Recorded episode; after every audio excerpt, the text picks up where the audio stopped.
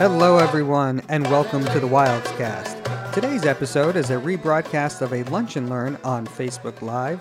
It's the first in a special two-part series called Do We Really Make Our Own Choices? What Judaism Teaches Us About Our Ability to React to Things in the Right Way. Martin Luther King Jr. once said, "Darkness cannot drive out darkness. Only light can do that. Hate cannot drive out hate. Only love can do that."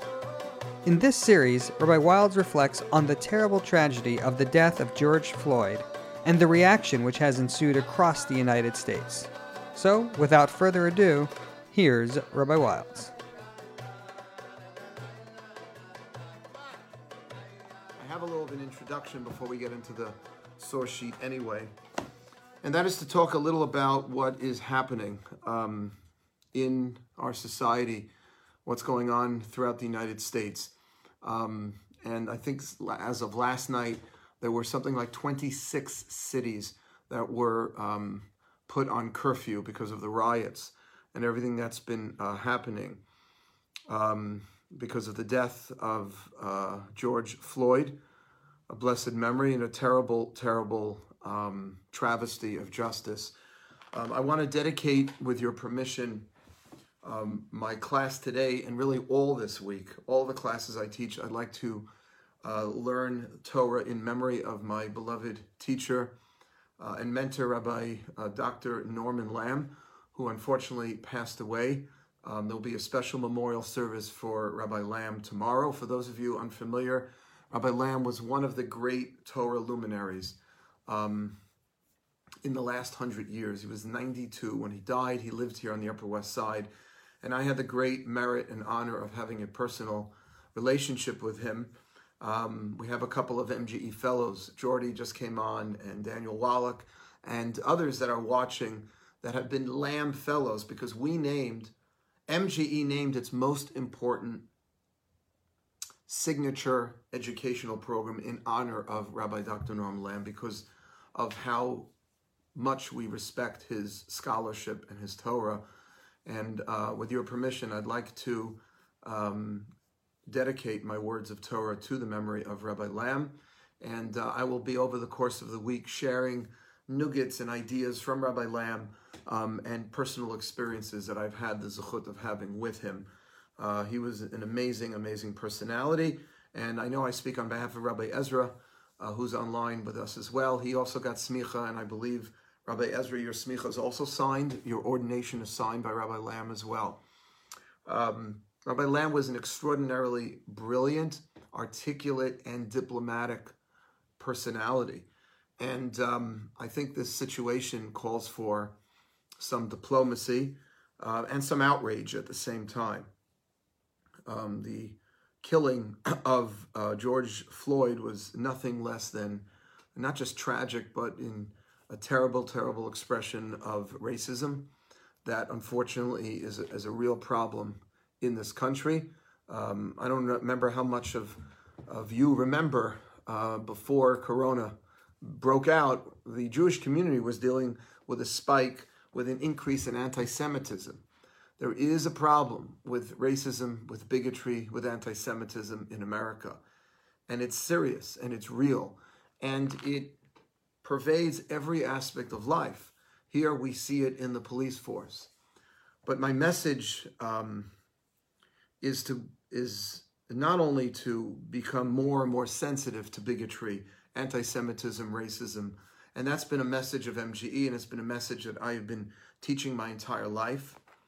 But now to have the kind of reaction that we're seeing of looters and of people just wreaking havoc as some kind of reaction, some kind of legitimate kind of reaction, that there is no such thing as looting or taking and stealing, or God forbid even worse, of going over to random members of the police force who we continue to owe a great allegiance to. There are problems in every community, and the police force is no different. There are bigots and racists clearly in the police force, and they have to be rooted out, and they have to be prosecuted to the full extent of the law. Anyone and everyone involved in that terrible incident. But to randomly go over to police officers and set their cars on fire And there was a police officer in New York City who was attacked with brass knuckles. And I mean, it's just, I heard that Bloomingdale's was just looted. And I saw the CNN center in Minneapolis where this whole thing started. People just throwing Molotov cocktails and rocks, and just it gives a bad name to what is a very noble movement, the civil rights movement in this country. I was raised to respect greatly the writings and teachings of the late and great Martin Luther King. And I posted a quote from Martin Luther King, who was famous for civil disobedience. And he was able to accomplish so much more by preaching love than responding with hate. And the general reaction, of course, when something bad happens is just to lash out and to say, well, no, nobody cares. No one's paying attention. They will pay attention when we start looting, when we start causing chaos and havoc. And that just brings a terrible, terrible name to whatever movement that is a really noble movement. The civil rights movement is extraordinarily noble and important. And we as Jews should be at the forefront. If you've seen the famous pictures of Abraham Joshua Heschel, a great rabbi who I quote often, and other great rabbinic figures in the 1960s marching in Selma, Alabama with the late and great Martin Luther King, Jews were at the forefront and remain at the forefront and should remain at the forefront for civil liberties, for human rights movements throughout the world. But we have to also teach the world that there's a way to react and there's a way not to react.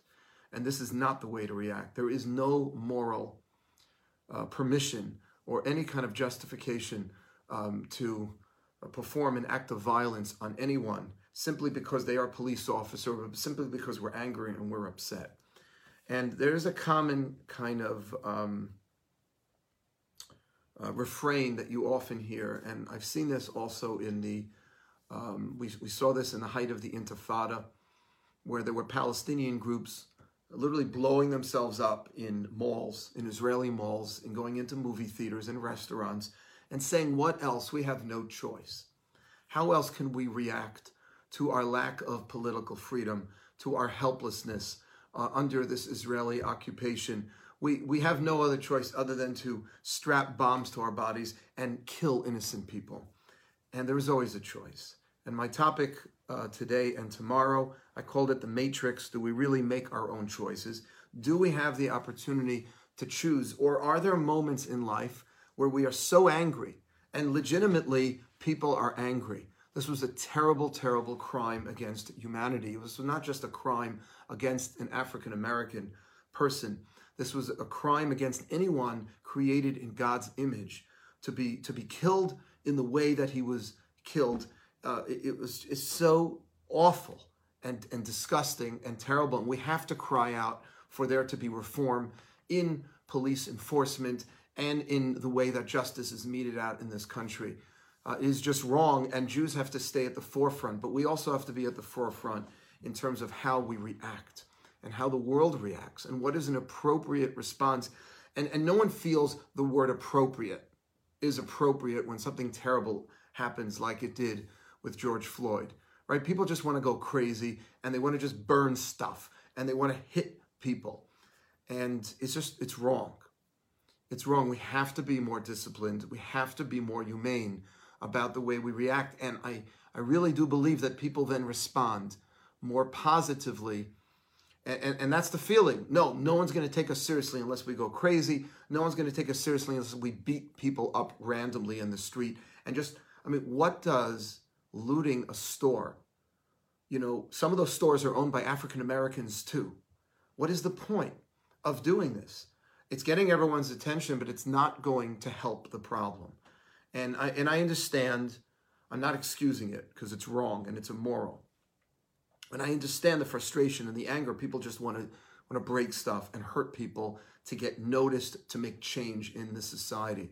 That's not the way we make change. And that's not the way we make notice. The question is there control? And that's really the theme of my discussion today and tomorrow. And that is the choices that we make.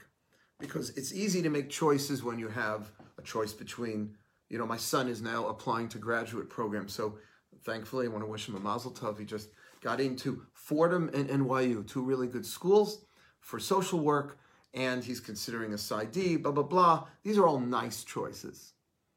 But do you have a choice when, let's say, the Palestinians claimed they had no choice? And I'll tell you another story. This is a true story, actually, of a hockey coach who was killed by one of the parents of the hockey players in college. Terrible, terrible incident. And I saw it on Law and Order, but I Googled it, and it was actually a real story and case that came before the Massachusetts State Court, where a high school kid was playing hockey, and he got pulled out of the game, and there were some scouts from some of the colleges, and the father went ballistic, and he lunged at the coach, and he started strangling the coach. He didn't intend on killing him, but he was so angry, and he was so overcome by rage because the scouts were there, and he wanted his son to get a good scholarship to a college based on his hockey abilities, and the coach pulled him out for whatever reason. He ended up killing the coach. It was terrible. And he was brought up on charges of manslaughter, and the defense argued that this man could not be held accountable for his crime because he had no not that he had no choice, but that his anger, it was sort of road rage gone crazy. Now, the jury didn't buy it, and he was convicted of manslaughter, and he served time. But the fact that the defense could even advocate that, can say that, like, certain things are just out of our reach. And there are people who believe that human beings really don't have free will. We are conditioned based on our environment, based on our genetics. We can almost predict the way people are going to behave under certain circumstances. And therefore, if someone, God forbid, his life is taken, we can predict that someone is going to trash a car or stop a police officer, God forbid, in the street and start pummeling him. Does that mean that we can no longer bring that person to trial? That person had no choice. It was in their genes. They have aggressive tendencies. Do we believe this? And there are pockets within the world that believe in, or don't believe, if you will, in the concept of free will and free choice. And I want to, and I call this class also taking control of a seemingly uncontrollable life, where we turn to each other and we say, what can you do? What can you expect? By the way, you should just also know that the Nazis, Yamach Shalom, the Nazis tried to demonstrate this, that you could control a person's behavior if you limit their circumstances. The concentration camps, according to some, were a social experiment to say that you can take a human being with free will, strip him or her of their free will by so depriving them of of dignity. And you put them in a situation, and of course, Viktor Frankl, one of the reasons he wrote his book, Man's Search for Meaning, was to demonstrate that the Nazis were proven wrong. Every time a Jew shared his measly rations of food with someone else and performed an act of kindness in the camps, they demonstrated that the Nazi proposition that you can control human behavior just like you can control an animal's behavior, that they were wrong. The question is, what's the Torah perspective on this? And I want to study some really fascinating sources. Again, I'd like to do this in memory of my late and great teacher, Rabbi Lamb, and also I'd like to do this in memory for the elevation of the soul of George Floyd, whose death we mourn, but whose memory should be thought of in the proper way. When you submit to Kass, we're going to talk about that, Eddie. Thank you. Eddie just wrote that when you submit to Kass, Kass is anger. The Talmud says that you are caving in to the worst part of you, the part of you that wants to go out and worship idols. We're going to talk about that as well. Do we have choices? Can we really control our anger? Okay, so take a look at source number one. First of all, on a little lighter note, because it's a very, very serious topic, the idea of free will. They tell the story of a young couple getting married who came to the synagogue office to fill out those pre-marriage questionnaire forms. And the young man who'd never talked to a rabbi before was very nervous, and the rabbi was trying to put him at ease. And when they got to the question, are you entering this marriage of your own free will? There was a very long pause. And finally, the girl, the bride-to-be, looked over at her groom and said, just write yes. Do we have a choice? And do we really have free will over the decisions we make in our lives? Now, on the surface, the answer is yes. And as you can hear already, my attitude towards this is yes. No one is telling me. No one put a gun to your head and said, you should come in. We have 39 people listening to this right now. Beautiful crowd. Right? No one is telling you you have to take an hour off from your work or 45 minutes to come to this learning program. On the night of Shavuot, I stayed up all night and learned with my boys a little. It was great. Nobody put a gun to me. I could have gone to sleep, but like 2:30 in the morning, I was starting to get really tired. I was just going to go to sleep. I was like, no, I'm going to push through. No one told me I had to become a lawyer when I went to school, or I had to go to medical school. Well, maybe at some point, our Jewish mothers told us we had to do one or the other. But not sure how much free will we really have there. But in general, we have the ability to choose. Not so simple. Studies seem to indicate that we are largely a product of our environment, and that despite our free will to choose whatever path in life we want, more than often we repeat the same trends and even the same mistakes of our parents and the people that are closest to us. A recent study conducted by Nicholas Wolfinger of the University of Utah concluded that despite the many children of divorced parents who vow never to get divorced themselves, never to put themselves and their own children through the pain that they went through, statistically, most people go through it themselves. The research suggests that if one spouse comes from divorced parents, the couple is twice likely to divorce, and spouses who are both children of divorced parents are 3 times as likely to get divorced. Studies show that 80% of teens with gambling problems had at least one parent who gambled. Children of alcoholics, 4 times more likely to become alcoholics themselves. And how many of us, just listening to this, vowed never to do certain things or to speak in a certain kind of way? Maybe we heard that kind of language when we grew up, or we had friends that we didn't like that spoke in a certain way, and we vowed never to repeat that information. But we find ourselves doing that because we grew up around that kind of behavior, or because we're surrounded by it today. So are we really free? We say we're free, and we believe we're free. Judaism teaches we're free to make whatever decisions we want and to react to bad situations in life, not like the way some people are reacting to the death of George Floyd. But we know that who our parents are plays a huge role. Who our friends are plays a huge role. The school we went to, the socioeconomic class in which we were raised. So what is the Jewish approach to this? Are we really free or are we not? Or is it basically made up primarily of the environment and even some genetics? So I want to turn your attention to the very unique approach of the Ramban, Nachmanides. If you look at source number 1 on your handout, I think I hope Binyamin was able to post the handout. Binyamin, have you posted the handout? Ah, here's a link. You're the man, Binyamin.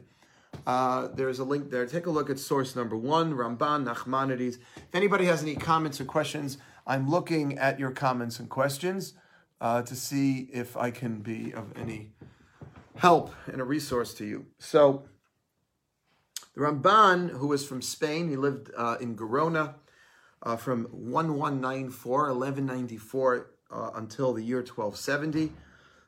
He was an extraordinary scholar. At the age of 16, he had already mastered the entire Talmud with all of its commentaries, and at that very early age wrote a Talmudic work called the Milchamot Hashem, and he went on to write other important works on Jewish philosophy. He was the famous rabbi who was chosen to debate Pablo Christianity in the famous disputation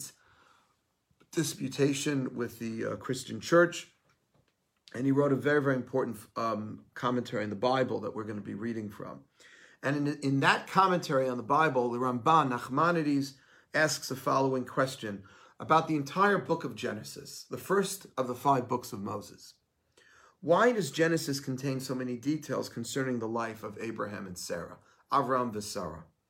The Torah is so careful not to waste words. And the Torah in Genesis details so many particulars in the life of Avram and Sarah. Every little pit stop they made on the way into Israel. And then when they got to Israel, the wells that they dug to find water, then they had to leave Israel to escape a famine, the problems that they faced with having children. The whole book of Genesis gives us all of this glaring detail about their lives and about the lives of their sons and grandsons, Jacob and Isaac, the disputes their families got into, the dreams that they dreamt, the wells they dug. If you're familiar with some of the stories of Sefer Breshit, and they're interesting stories, and that's the way we start learning about the Torah, from all these stories about our patriarchs and matriarchs. Why are the life experiences of our patriarchs and matriarchs so important in detail for us to know?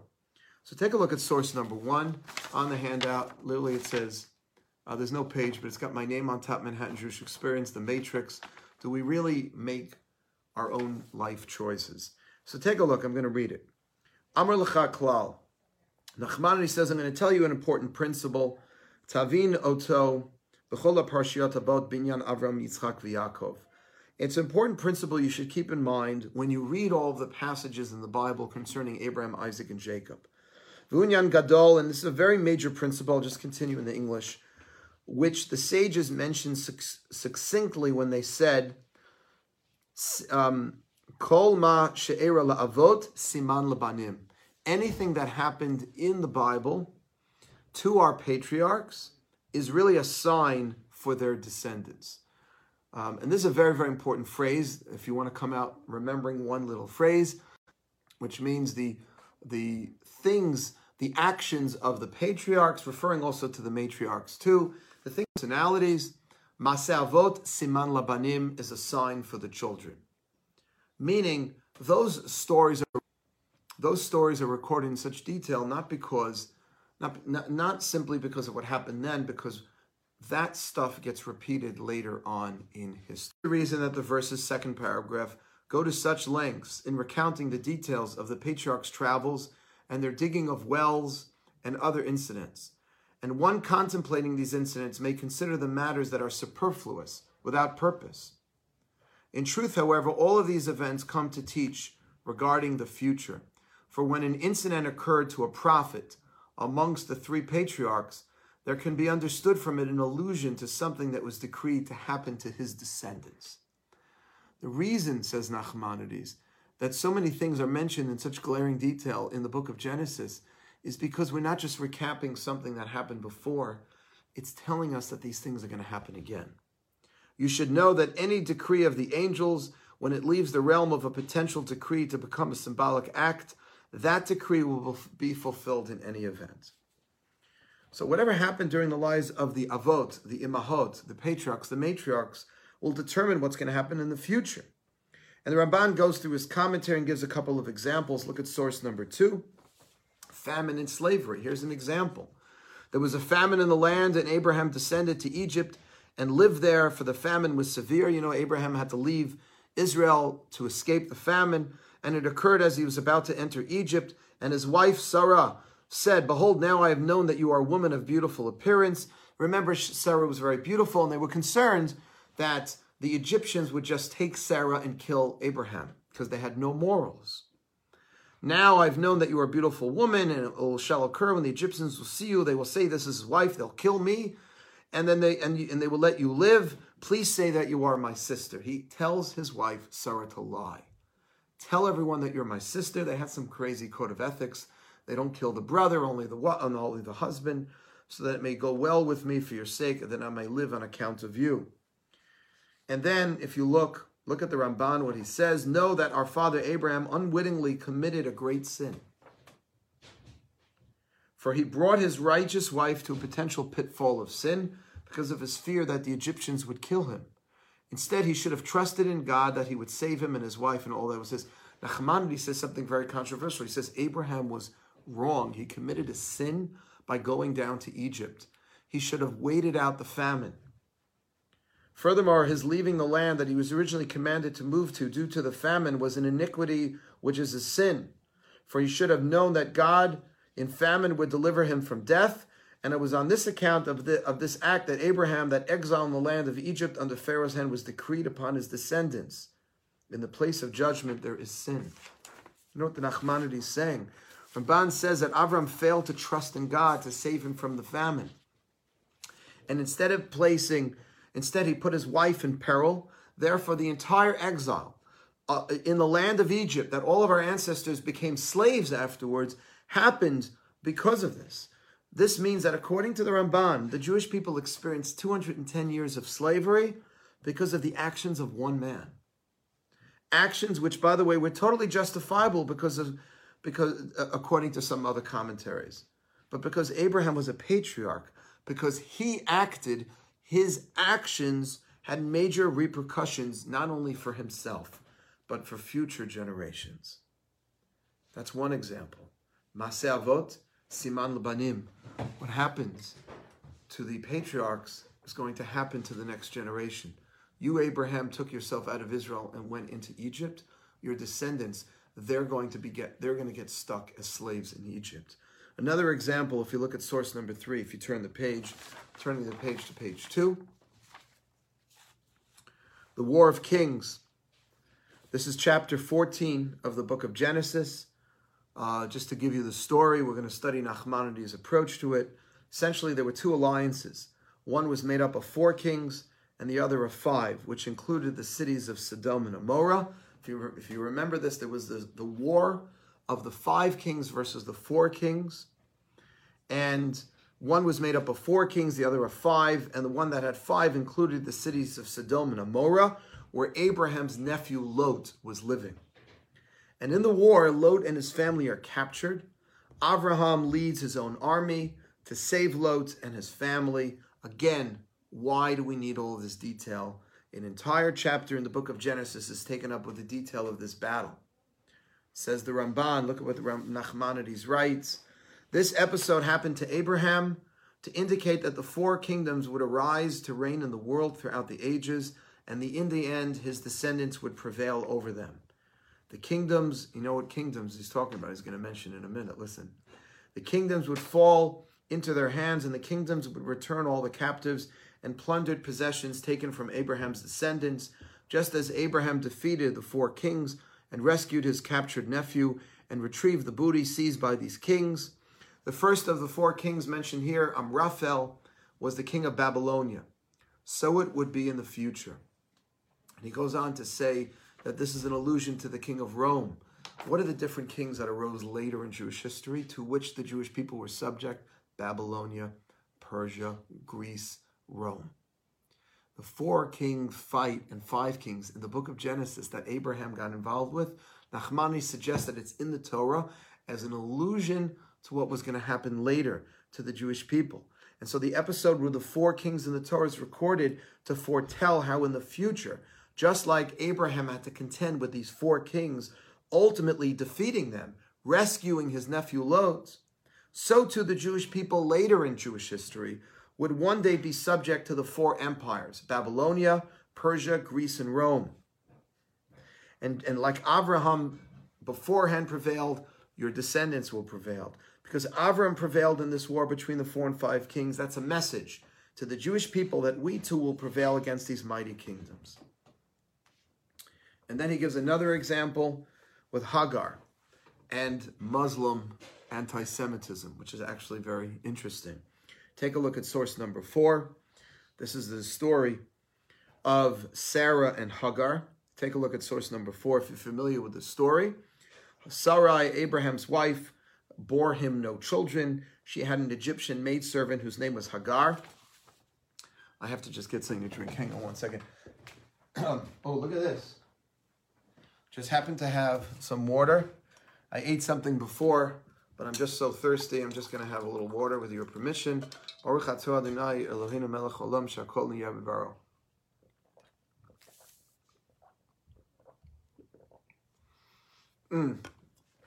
Okay. Somebody also just tell me when I hit 1 o'clock and then 1:10. I got a lot of interesting material for you guys. So Sarah, Avraham's wife, had no children. She had an Egyptian maidservant whose name was Hagar. Sarai said to Avram, this is before their names were changed to Abraham and Sarah. They were now Sarai and Abram. Okay? So see now, Hashem had restrained me from bearing. Consort now with my maidservant. Perhaps I will be built up through her. And Avram heeds the voice of Sarai.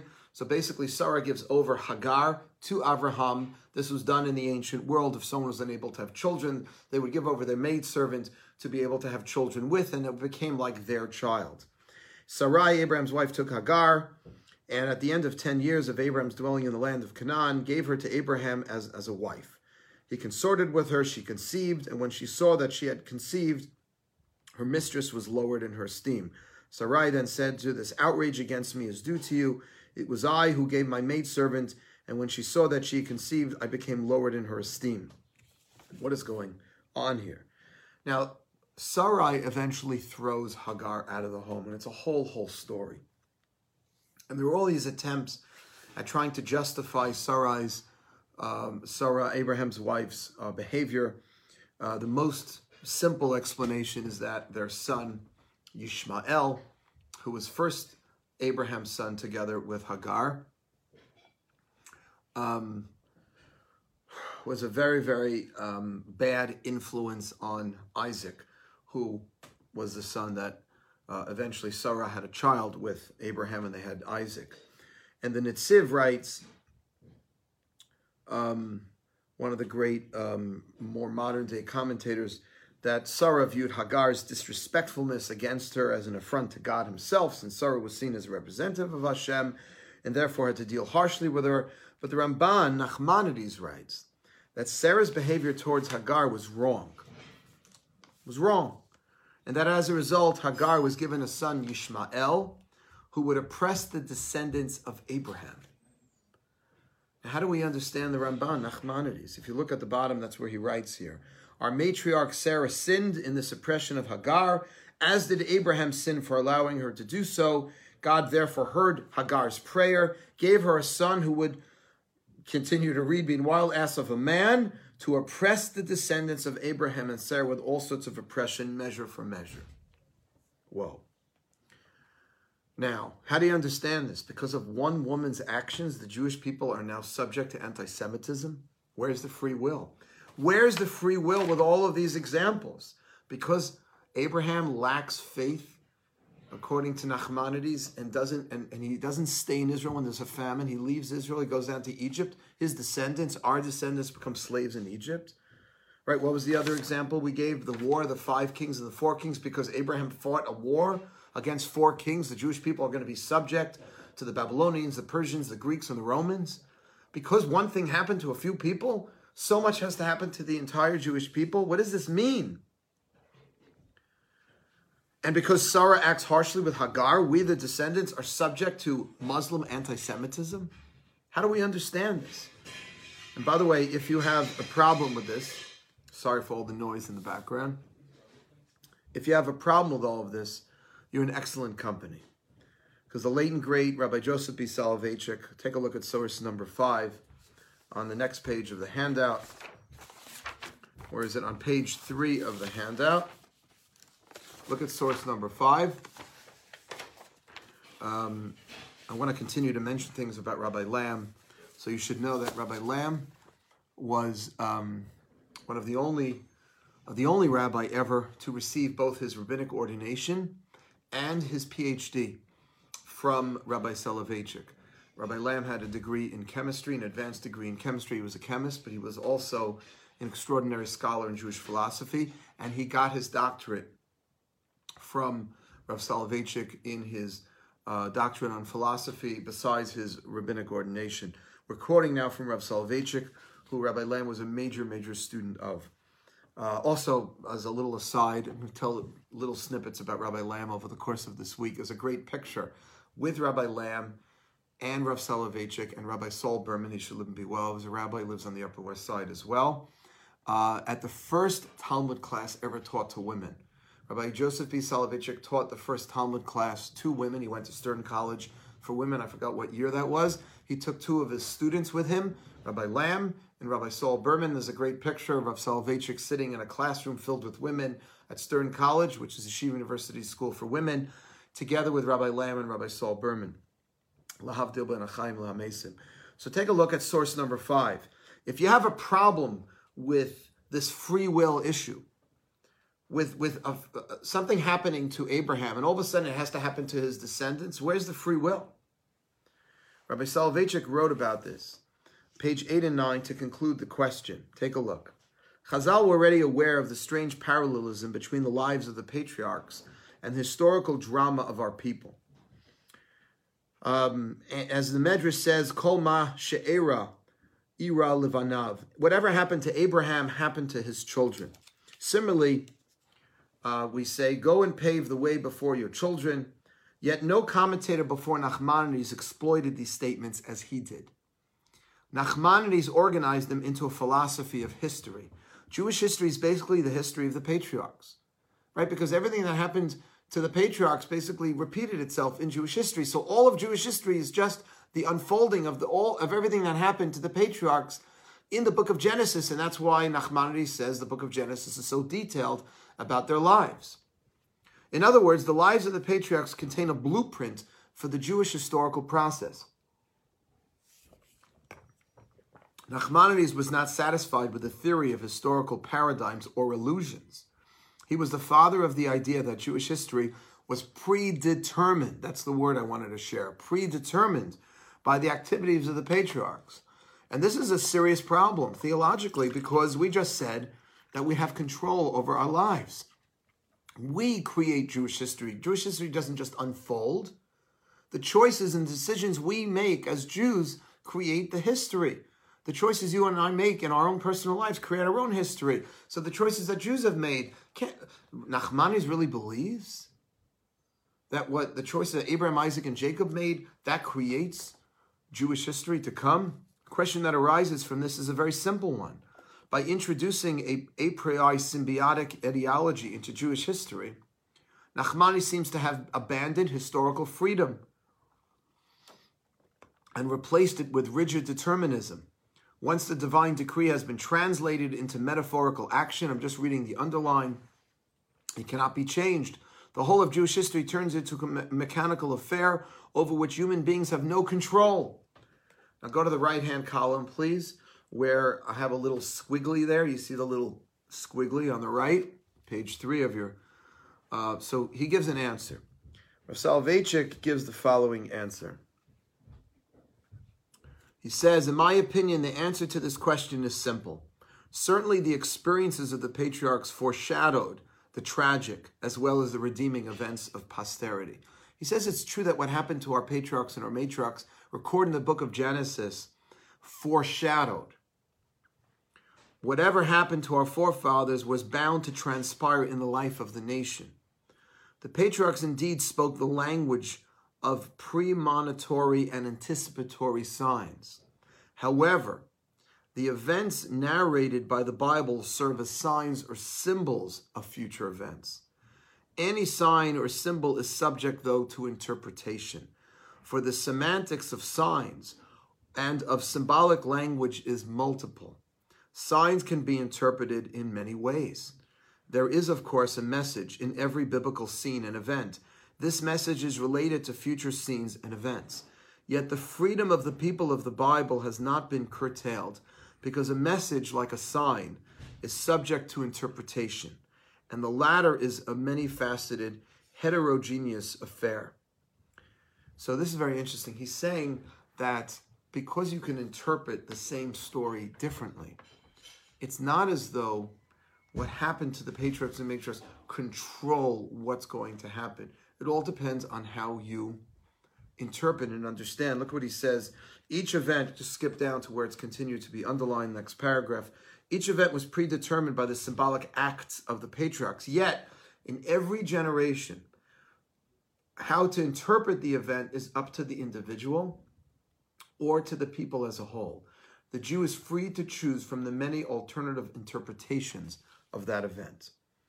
And my teacher, since we're not bound, therefore, by any single interpretation of these events in the Torah, we do not have to be passive objects when those events happen to us. We can freely act in terms of how we want to deal with them because there are multiple ways of interpreting those events. Okay, so yes, everything that happened to the patriarchs will happen again. Yes, their life experience serve as signs for the future. But how we interpret those signs, how we interpret the things that happened, the life events that happened to our matriarchs and patriarchs is up to us. And therefore, when those events present themselves to us again in our generation, in our lives, we can still choose how to deal with them. Since we're not bound by any single interpretation of these events in the Torah, we do not have to be passive objects, and we can freely act in terms of how we want to deal with them. And another one of my teachers, who was actually Rabbi Schacht, Rabbi Lam's successor. Rabbi Lam was also the rabbi for many, many years of the Jewish Center, where MGE is based, and we're very, very close and partners with the Jewish Center. And Rabbi Schachter took over for Rabbi Lam. He was his assistant. And Rabbi Schachter said, and by the way, we're having a memorial service. I posted it on Facebook yesterday. And Rabbi Schachter will be speaking about Rabbi Lam in the memorial service. I believe it is at, it's either 11:30 or 2:30 tomorrow. I forgot which one. Just check the post.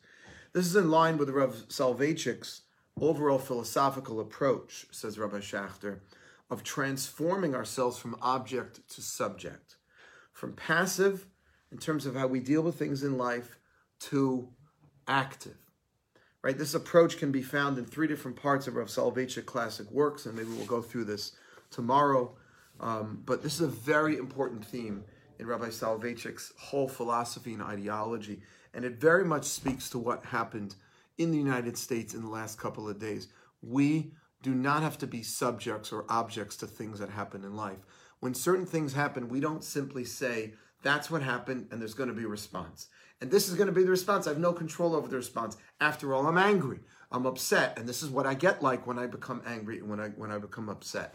There's no such thing. And even though we're going into the Torah now, and there are things that in the Torah that Nachmanides is telling us, those stories are mentioned in such gleaming, in such glaring detail, because that stuff's going to happen again. Does that mean that stuff's going to happen again? You have no choice as to how to react to it. No, you have a lot of choices as to how to act to it because there are different and multiple ways to interpret every single event that happens to us in our lives. And because there are different ways, there isn't one way that you have to happen. Someone gets killed, unjustifiable murder, this is the way you have to respond. No, there are multiple ways of how we have to respond. And some ways are more moral or less moral than others. Clearly the way, unfortunately, some people have responded is immoral.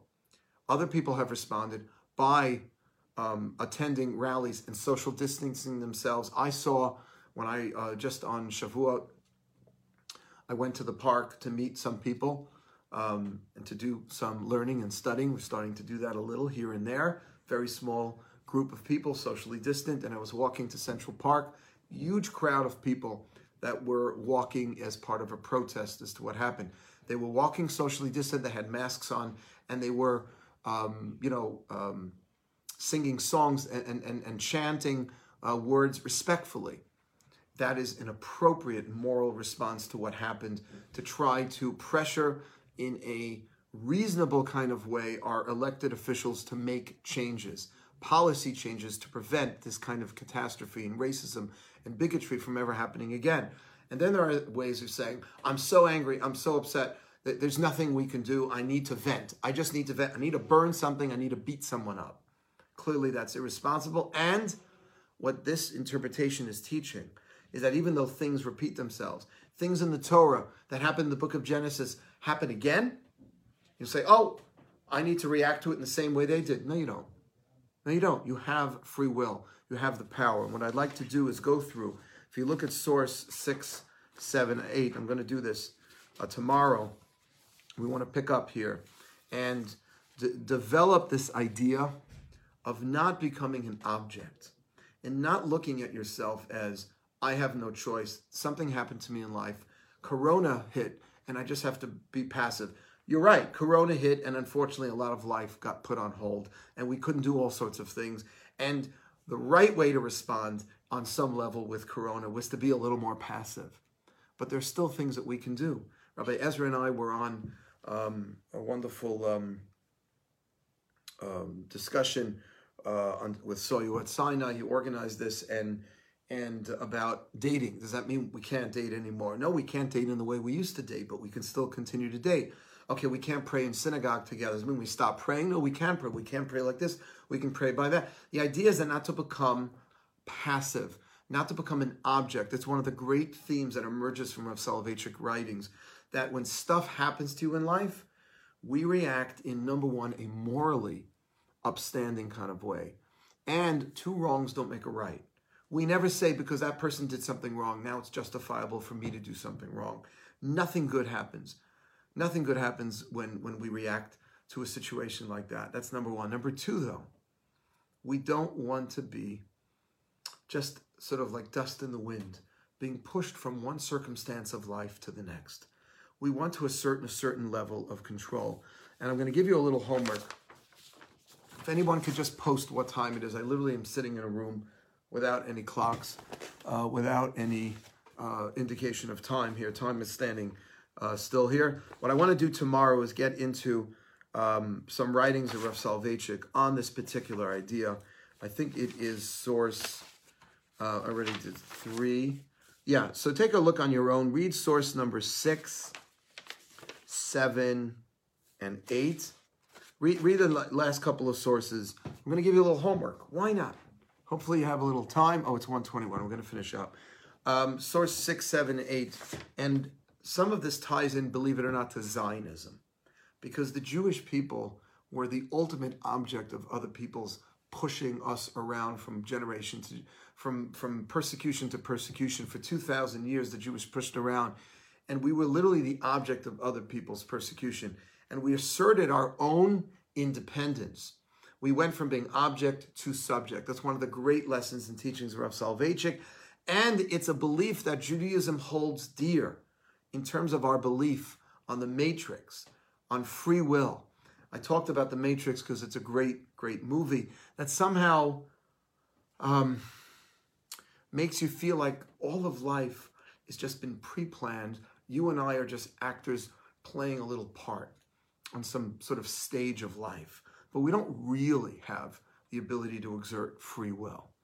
And I want to continue this topic and discussion tomorrow with some really amazing sources and talk about Zionism a little, which is another great expression of this nationally. But I want to speak on the more personal level. Because think to yourself, what situations in life have made you feel like you are simply the object and there's nothing you can do?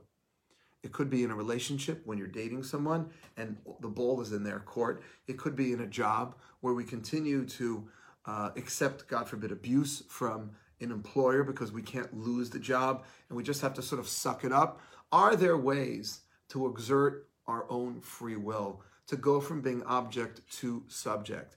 Judaism very much believes we can, and at the same time we still believe that we are influenced by our friends, by our peers, by our colleagues, by our parents and our professors from college. Clearly, those things are at play, but do they fully control?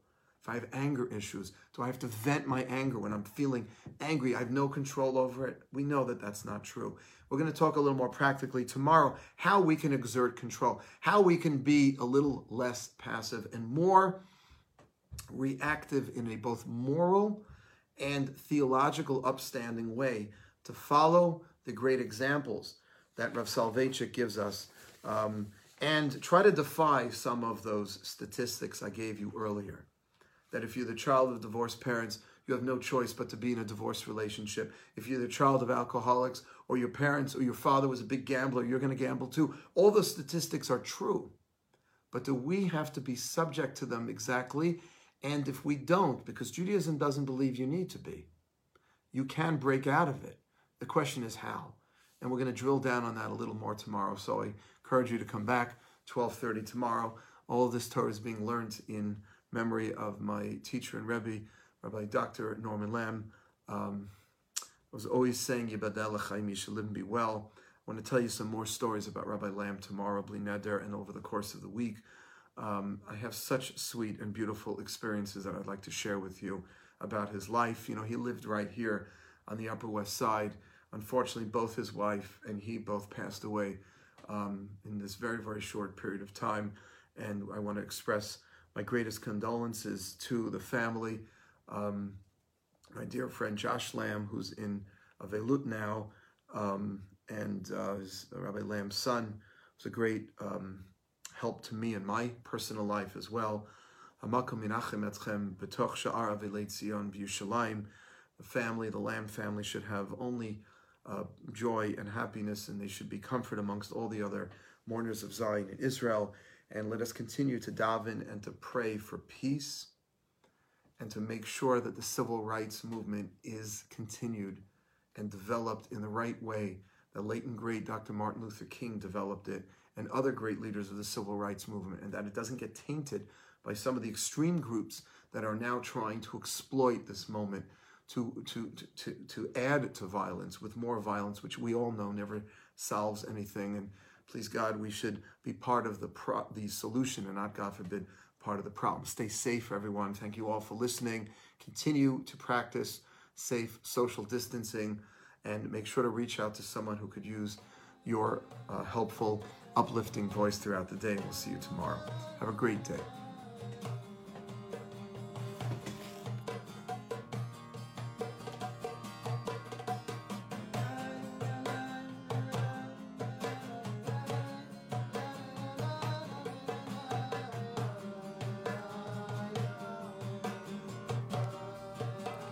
We hope you've enjoyed this episode of The Wildscast. Subscribe to our show on Spotify, Apple Podcasts, Google Play, or your favorite podcast app. If you haven't already, please leave us a review on the Apple Podcast Store. It only takes a minute, and when you do, it helps others discover the show. Music from today's episode comes courtesy of Yosef Wilds. For more information about the Manhattan Jewish Experience, please visit our website at jewishexperience.org. or follow us on Facebook, Twitter, and Instagram. Thanks again for joining us.